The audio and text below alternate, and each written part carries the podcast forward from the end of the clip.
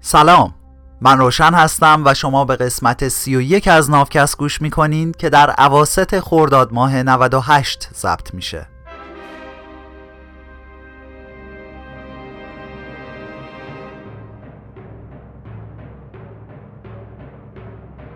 من تو نافکست در حال ترجمه کتاب سیپینز نوشته یووال هراری هستم.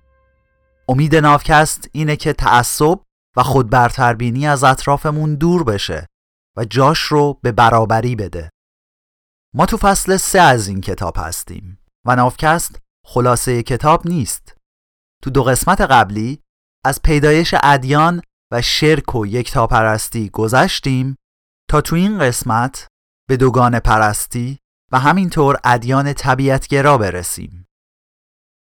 این قسمت دوگان پرستی و ادیان طبیعتگرا. چند خدا پرستی به غیر از یک تا پرستی دوتا پرستی رو هم به وجود آورد. آین دوگان پرستی با مشارکت دو تا نیروی مخالف یعنی خیر و شر به وجود میاد. دوگان پرستی مثل یکتا پرستی فکر نمی‌کنه که نیروی شر از طرف خدای خوبی ها خلق شده یا اینکه حتی بهش جواب پس میده. دوتا پرستی باور داره که شر یه نیروی کاملا مستقل برای خودشه. تعبیر دوگان پرستی اینه که کل هستی میدون نبرد این دوتا نیروه و تموم اتفاقاتی که تو این دنیا میافتن بخشی از این کشمکشه. یکی از نگرونی های اساسی تو ذهن ما آدما مسئله خیلی معروف شره. و جذابیت جهانبینی سنویت یا دوگانگی اینه که خیلی ساده و مختصر به این مسئله جواب میده سوالایی که ذهن آدم رو دائم درگیر می‌کنه ایناست اصلا چرا تو این دنیا شر و بدی هست؟ چرا بدبختی و مصیبت هست؟ چرا همه این بلاها سر آدمای خوب میاد؟ یکتا پرستا باید برن یه سری پشتک بالانسای ذهنی رو از قبل تمرین بکنن تا بتونن توضیح بدن که چطور یه خدای تماما دانا، تماما توانا و کاملا خوب اجازه میده این همه بدبختی و مصیبت توی دنیا باشه. یکی از توجیه های معروف این ماجرا اینه که خب اگه شری تو این دنیا نباشه اون وقت آدما نمی‌تونن بین خیر و شر یکی رو انتخاب کنن. پس اختیارمون کجا میره؟ خدا داره اینجوری به آدما اختیار میده. اما پشبند همچین جواب غیر شهودی کلی سوال جدید پیش میاد. اختیار به آدما این اجازه رو میده تا طرف شر رو انتخاب کنن. اتفاقا خیلی هم این کارو می‌کنن و طبق اصول و قواعد یکتاپرستی وقتی محشر کبرا به پا شد مجازات الهی سراغ اونایی که شر رو انتخاب کردن میره ولی اگه خدا از اولش می‌دونست که یه نفر قراره به اختیار خودش طرف شر رو بگیره و رو همین حساب باید تا ابد عذاب جهنم رو بکشه خب پس خدا چرا این آدم رو خلق کرد؟ خدا شناسا برای جواب دادن به همچین سوالایی بیشمار کتاب نوشتن. بعضیا با این جوابا قانع میشن بعضی هم قانع نمیشن. مسئله که نمیشه ازش گذشت و انکارش کرد اینه که توضیح وجود شر برای یکتا پرستا کار آسونی نیست. در عوض توضیح وجود شر برای دوتا پرستا خیلی آسونه. اونا میگن که یه نیروی شر مستقلی آزاد و رها تو این دنیا واسه خودش میچرخه و کارهای بد می‌کنه. حتی اتفاقای بدی هم که واسه آدمای خوب میافتن به خاطر اینه که این دنیا فقط دسته خدای خوب نیست. ولی خب دوگانه پرستی هم اشکالای خودش رو داره. یعنی مسئله شر رو برای ما حل کرده اما به مسئله نظم که می‌رسه جا می‌زنه. اینکه همه چی تو دنیا از یه قانون مشخص تبعیت می‌کنه و همه چی تمیز و مرتب سر جای خودشه با اینکه این دنیا رو فقط یه خدا آفریده جور در میاد ولی اگه قرار باشه که خیر و شر سر کنترل کردن این دنیا هی بخوام به هم بپرن اون وقت کی قانونای این دعوای کیهانی رو مشخص می‌کنه؟ دو تا کشور رقیب واسه این می‌تونن با هم وارد جنگ بشن چون که جفتشون از یه جور قوانین فیزیکی تبعیت می‌کنن. قوانین فیزیک تو هند و پاکستان یه جور کار می‌کنن.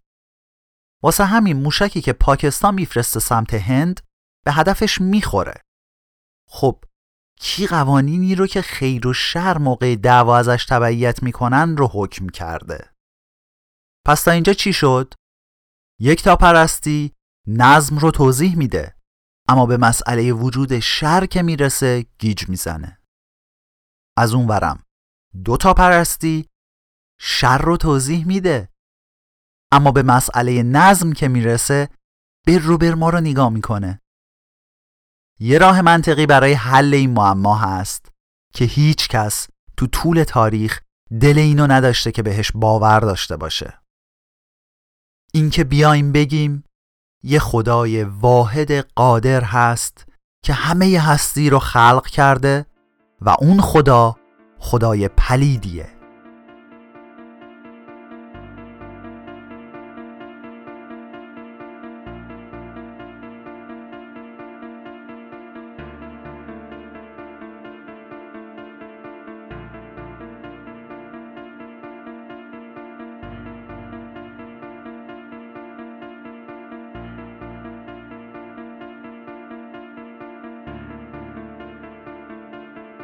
ادیان دوگان پرستی بیشتر از هزار سال رشد و نمو می کردن.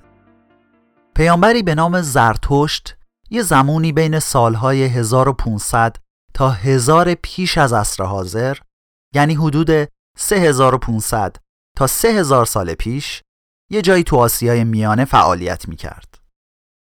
آین زرتشت نسل به نسل ادامه پیدا کرد تا دین زرتشتی تبدیل به مهمترین مذهب دوگانه پرستی شد. پیروان آین زرتشت جهان رو عرصه مبارزه بین خدای خوبی ها که اهورامزداست و خدای بدی ها که انگر مینوست می‌بینن.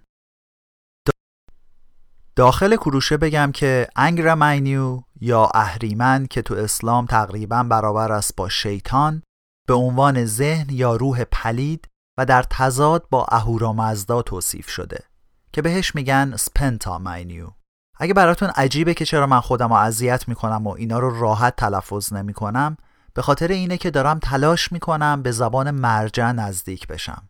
ما تو فارسی امروز دو تا حرف بی صدای اول یا وسط کلمه رو پشت سر هم نمی‌تونیم بگیم. تو بحث واجشناسی بهش میگن توالی واجی دو همخان یا خوشه همخانی یا به انگلیسی Consonant Cluster. ولی چون تو فارسی میانه امکانش بوده و وجود داره من سعیمو می‌کنم همونو بگم. پس انگرامینیو میشه نقطه مقابل سپنتامینیو یه مورد دیگه هم دوگانه پرست بودن دین زرتشته که نویسنده اینجا عنوان کرده. این موضوع شاید از طرف پیروان امروزی دین زرتشت پذیرفته نباشه. حتی توی اسلام هم اونا رو اهل کتاب و یکتا پرست می‌دونن. ادعا بر اینه که شناخت نادرست از آین زرتشت و شباهتش به ادیان دوگانه پرست دیگه مثل آین زروان باعث پیش اومدن این اشتباه شده. که البته جاش اینجا نیست در موردش صحبت بکنیم و من فقط به عنوان مترجم اشاره کردم تا از موضوع رد بشم. اگه فکر می‌کنی که کم گفتم حق داری. ولی ما اینجا داریم تاریخ بشر رو پیش می‌بریم نه تاریخ ادیان ایرانی. شاید جای دیگه ای به هم رسیدیم. کورش بسته. آدما هم باید تو این مبارزه به خدای خوبی ها کمک کنن. تو دوران امپراتوری هخامنشی یعنی از سال 550 تا 330 پیش از دوران ما که میشه حدود 2569 تا 2349 سال پیش دین زرتشتی یکی از ادیان مهم بود. و بعدا تو زمان امپراتوری ساسانیان یعنی از سال 224 تا 651 عصر حاضر تبدیل به مذهب رسمی امپراتوری میشه. آین زرتشتی تقریبا روی همه ادیان بعد از خودش تأثیر بسیار بزرگی داشته و الهام بخش چند تا از ادیان دوگانه پرست دیگه مثل آینهای گنوسی و مانوی بوده. به انگلیسی ناستسیزم که یه جی سامت اولش داره و منکینزم یعنی آین مانوی یا مانی. داخل پرانتز ادیان گنوسی به مجموعی از باورها و اعتقادات گفته میشه و حرفشون اینه که این دنیا و جسم مادی ما رو یه خدای رد پایین ساخته و ما با یه سری آموزه های دینی همراه با آگاهی و دانش باید بتونیم اون بارقه روشنایی تو وجودمون رو از این جسم پلید رها کنیم. آین فردی به نام مانی که روی دوگانگی جهان و هستی تاکید داشته جزو ادیان گنوسی حساب میشه و ظاهرا اون اوایل از غرب تا حوزه مدیترانه می‌رسه و روی مسیحیت هم تاثیر می‌ذاره. از شرق هم تا به چین می‌رسه. حتی الان یه معبد فعال بودایی تو چین هست که کاشف به عمل اومده قبلا معبد مانوی بوده. مانی حرفش این بود که زرتشت و بودا و مسیح همه چی رو نگفتن و من آین روشنایی رو آوردم تا حرف اونا رو کامل کنم. انتظار داشتی چی بگه؟ مثل همه پیغمبرایی که می‌شناسی دیگه. حالا اگه بچه خوزستان باشی شاید صبی ها رو بشناسی من داییان یا سابعین هم پیروان حضرت یحیی هستند که اطراف شط تو ایران و عراق بیشترین جمعیت رو دارن اینا مردمانی هستند که بیشتر مناسکشون رو کنار رودها با غسل کردن انجام میدن. سابعین هم در دسته گنوسی ها قرار داده شدن. البته من جسارت کردم ولی خودشون باید اعتقاداتشون رو تعریف بکنن. مثل همه ادیان دیگه. آین مزدک که بعد از مانی اومد و میتریسم هم که به اقوام هند اروپایی و پیشتر از اینها می‌رسه. خلاصه آین ها زیادن و اینجا جاش نیست که به همه برسیم. پرانتز بسته آین مانوی طی صده سوم و چهارم از عصر حاضر از چین تا شمال آفریقا پخش شده بود و کم مونده بود که جلوی تسلط مسیحیت به امپراتوری روم رو بگیره اما مانوی ها روح روم رو به مسیحی ها باختن و امپراتوری زرتشتی ساسانی هم به دست مسلمونای یکتاپرست ور افتاد و این شد که کشتی دوگان پرستی به گل نشست. امروز روز فقط یه تعداد کمی از جوامع دوگان پرست تو هند و خاورمیانه باقی موندن. با همه این احوال موج به پاخواسته یکتا پرستی نتونست دوتا پرستی رو واقعا از صحنه روزگار محو کنه. یکتا پرستای یهودی و مسیحی و مسلمون کلی از مناسک دوگان پرستی رو به خودشون گرفتن.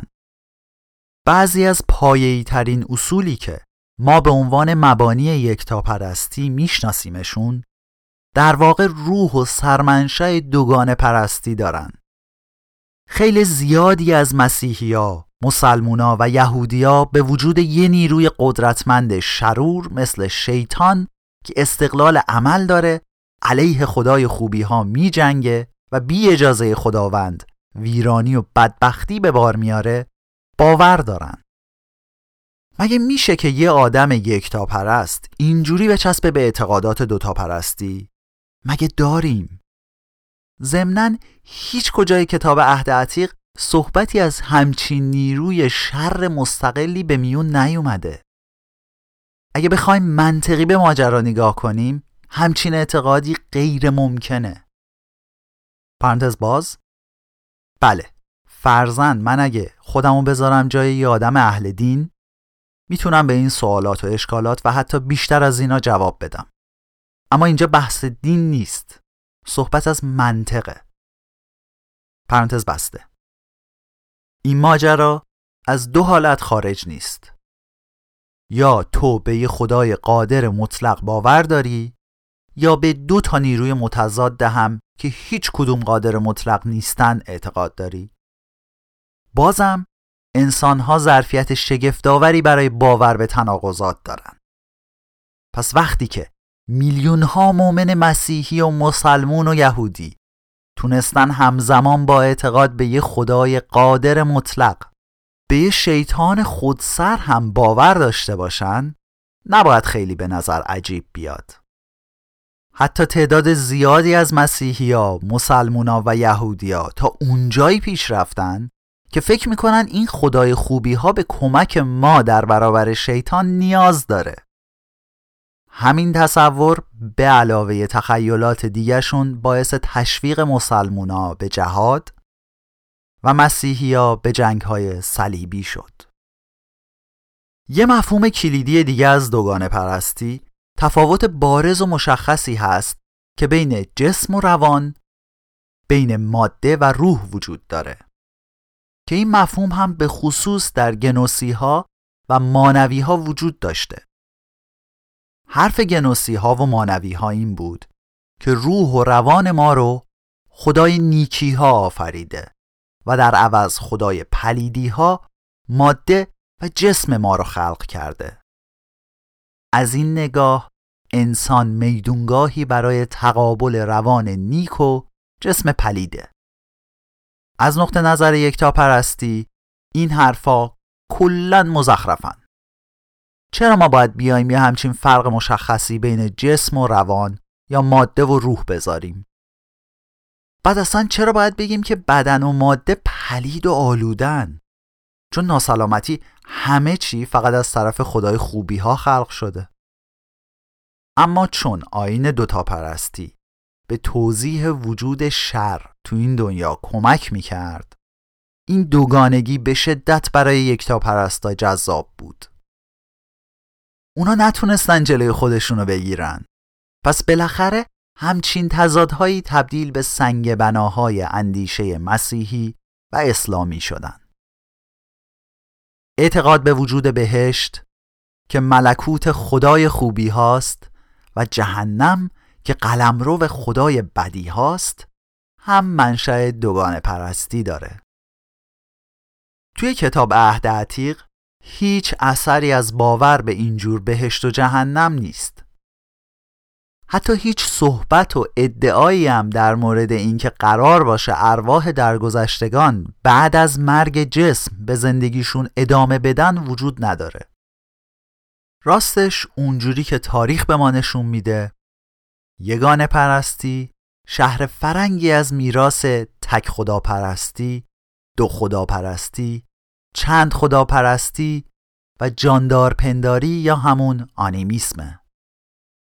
که همه دارن زیر یه پرچم یزدانی وول می‌خورن. یه مسیحی عادی تو پرانتز تو فکر کن یه مسلمون عادی. به خدای یکتا اعتقاد داره. اما همزمان به شیطان دوگان پرستا مقدسات چند خدا پرستا و ارواح آنیمیست باور داره. متخصصین حوزه ادیان برای این پذیرش همزمان باورهای متفاوت و حتی بعضی وقتا مخالف هم و ترکیبی از اعمال و مناسکی که منشأشون با هم فرق می‌کنه یه اسمی گذاشتن. به انگلیسی بهش میگن syncretism داخل پرانتز به فارسی تقریبا میشه تلفیق گرایی دینی یعنی دو یا چند تا باور دینی با هم ترکیب میشن و ادیانی رو که امروز داریم درست می‌کنن. پرانتز بسته. در واقع ممکنه که تلفیق گرایی بزرگترین دین واحد جهانی باشه.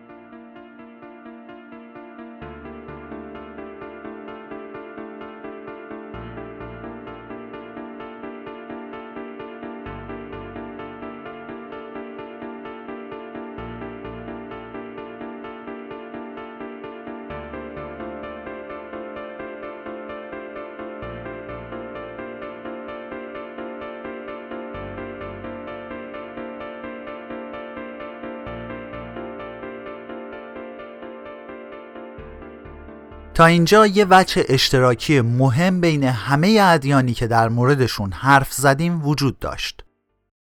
اونم این بود که تمرکز همه این ادیان روی اعتقاد به خدایان و موجودات غیر طبیعی بود.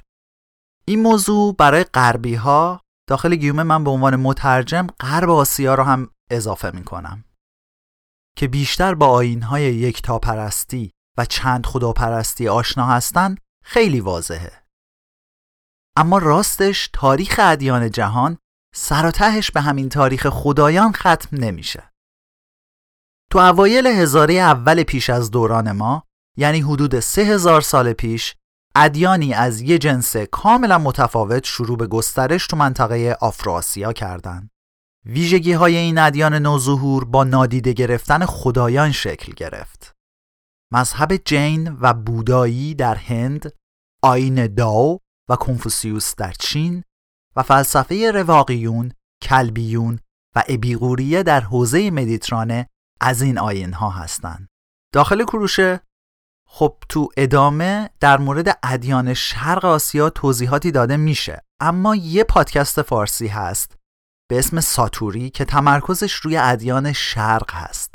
پس من اینجا لازم نیست اضافه توضیح بدم. برای اطلاعات بیشتر شما می‌تونین پادکست فارسی ساتوری رو گوش بدین. من لینکش رو توی توضیحات می‌ذارم. کورش بسته. پیروان این ادیان اعتقاد دارن که نظام فوق بشری حاکم بر دنیا ربطی به هوا و هوس الهی نداره و محصول قوانین طبیعیه. بعضی از این ادیانی که رو اساس قوانین طبیعت ساخته شده بودن همچنان طرفدار حضور خدایان بودن. اما همون قدری که گیاهان و حیوونا و آدما تابع قوانین طبیعت هستند خدایان این ادیان هم تابع همون قوانینن. تو همچین زیست بومی خدایان مثل خارپشتا و فیلها موقعیت مناسبی دارن و همون قدری می‌تونن قوانین طبیعت رو تغییر بدن که فیلا می‌تونن. آین بودایی که مهمترین مذهب باستانی بر پایه قوانین طبیعت هست هنوزم یکی از ادیان مهم به حساب میاد و بهترین مثال از این دست است. شخصیت اصلی در آین بودایی از خدایان نیست. این شخصیت یه انسان به نام سیدارتا گوتاما است.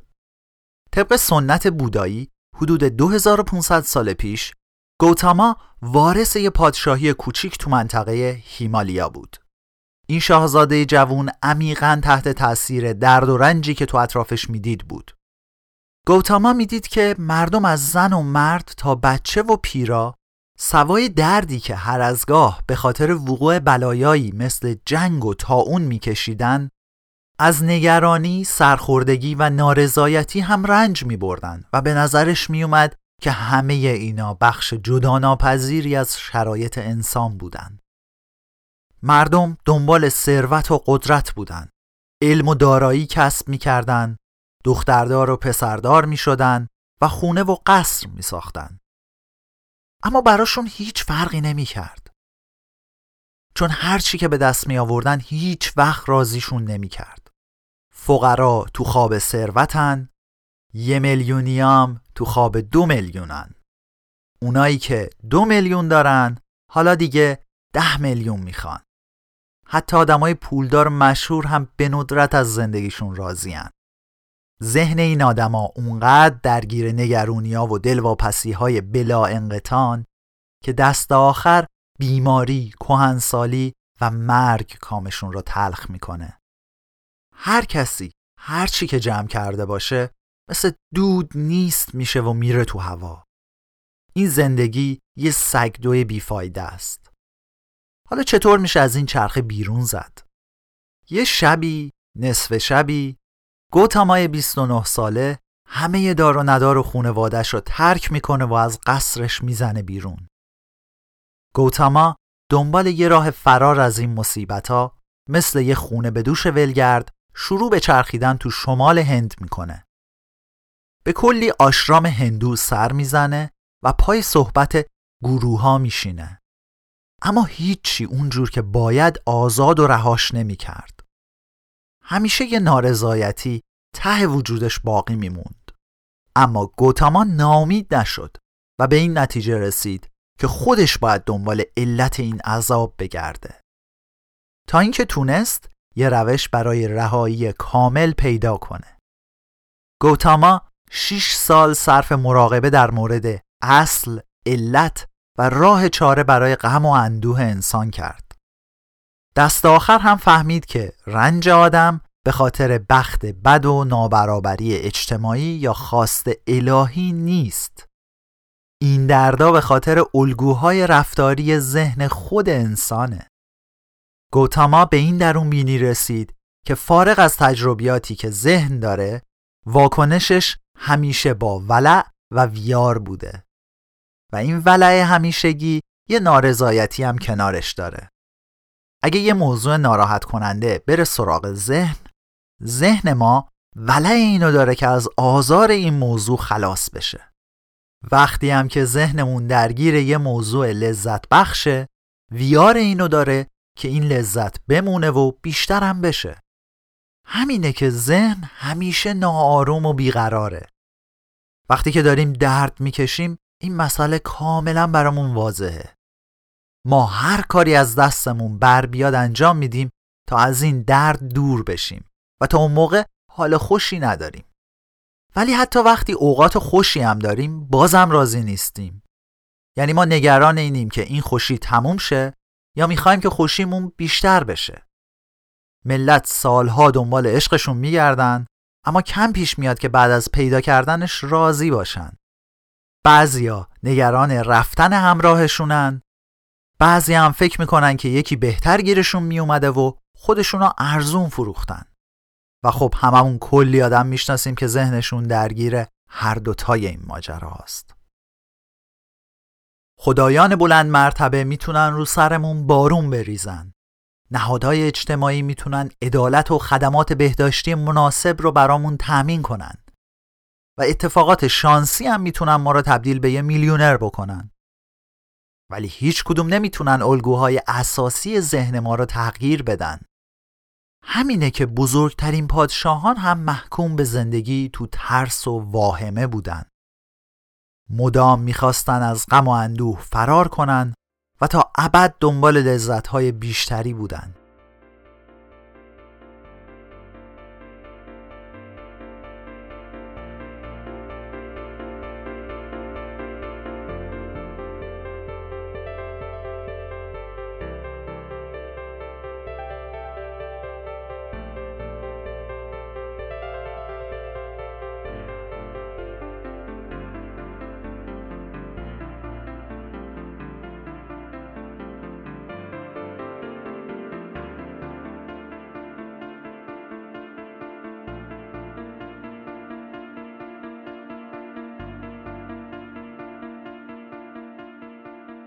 گوتاما یه راهی برای فرار از این چرخه معیوب پیدا کرد.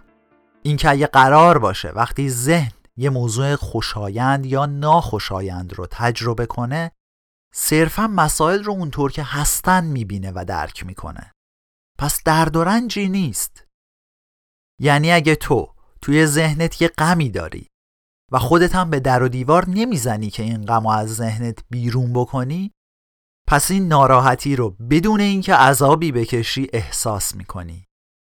حتی تو این غم می‌تونه یه قنا و ثروتی برای تو باشه. اگه خوشی ها رو بدون ولع ادامه دار یا بیشتر شدنشون تجربه کنی می‌تونی بدون از دست دادن آرامش خاطرت حال این خوشی رو ببری. اما چطوری باید ذهن رو راضی کنیم تا بدون ویار کردن هر چی رو همون جوری که هست قبول کنه؟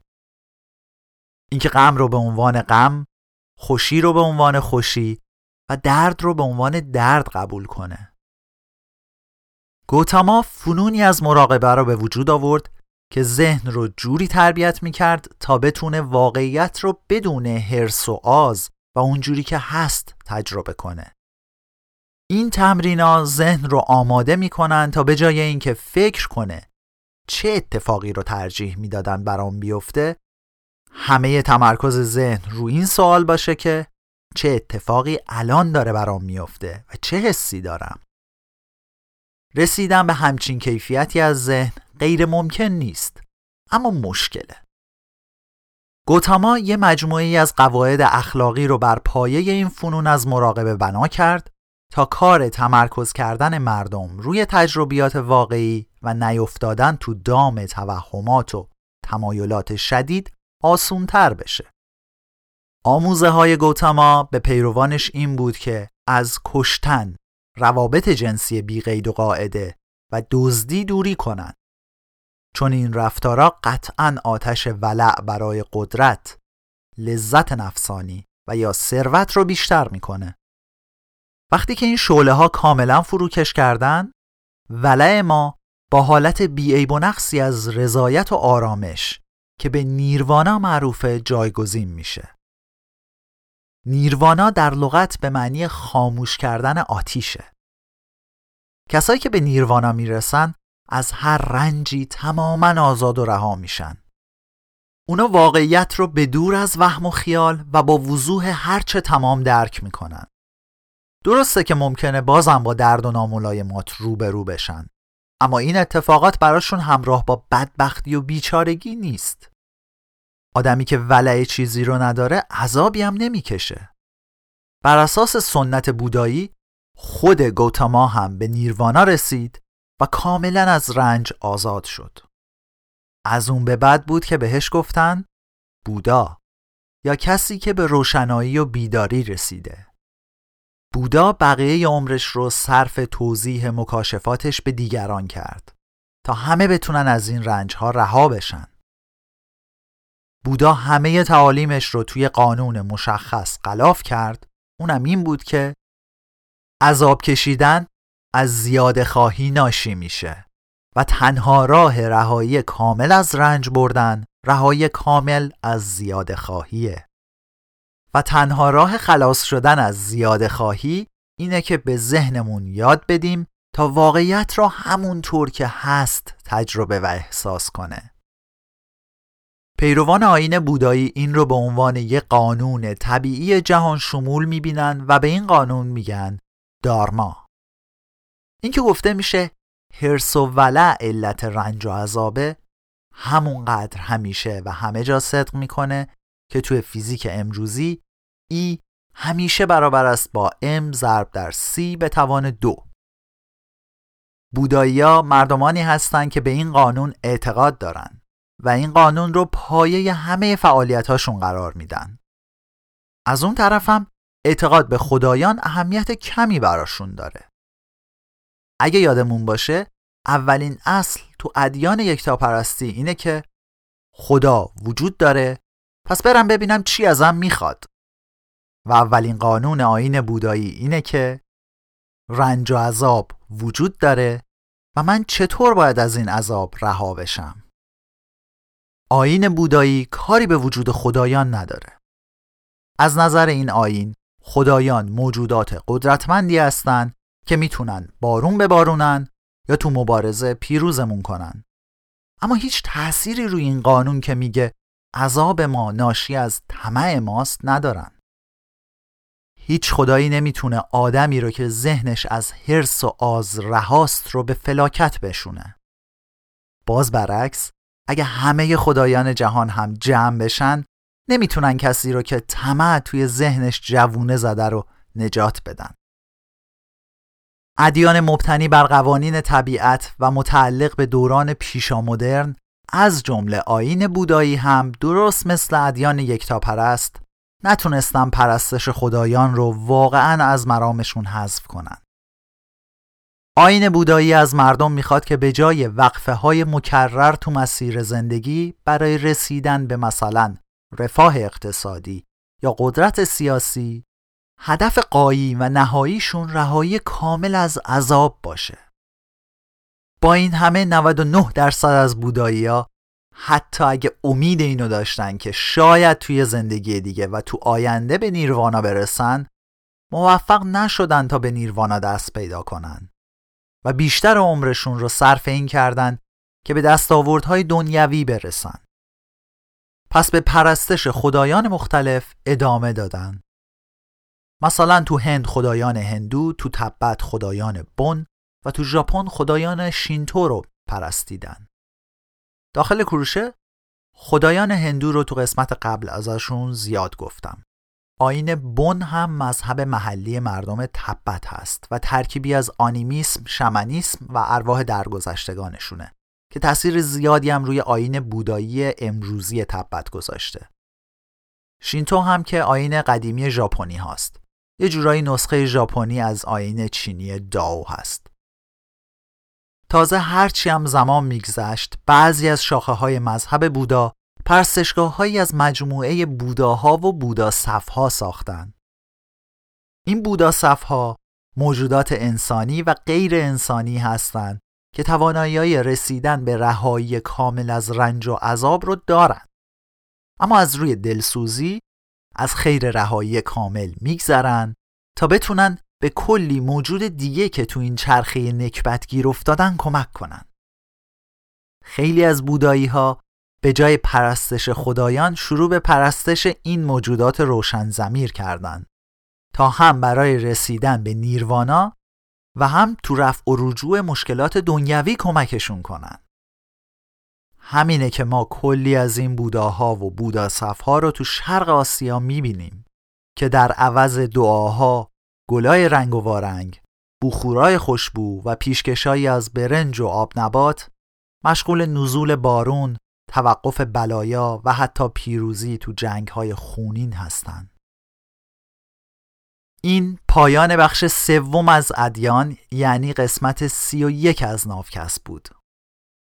تو این قسمت شنیدیم که علا رغم ادعای همه ادیان و مذاهب فقط یه نگرش دینی نمی‌تونه به همه سوالات ما جواب بده و شاید ادیانی که امروز با پذیرش و تلفیق نقاط قوت ادیان گذشته به وجود اومدن فارغ از اسمشون یک دین واحد جهان شمول باشن همونطور که شنیدیم ادیانی وجود دارن که خداوندان رو از مرکز توجهشون کنار زدن و بیشتر اهمیت رو به نفس خود بشر دادن اما مثل همیشه 99 درصد از پیروانشون مثل هر دین دیگه‌ای برداشت های شخصی را قاطی ماجرا می‌کنن و از وجه روحانی ادیان دور میشن.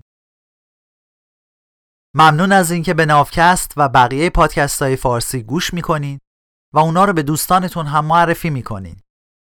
نافکست رو من روشن به کمک کریشنا تولید می‌کنم. تا یه روز دیگه مراقب خودتون باشین.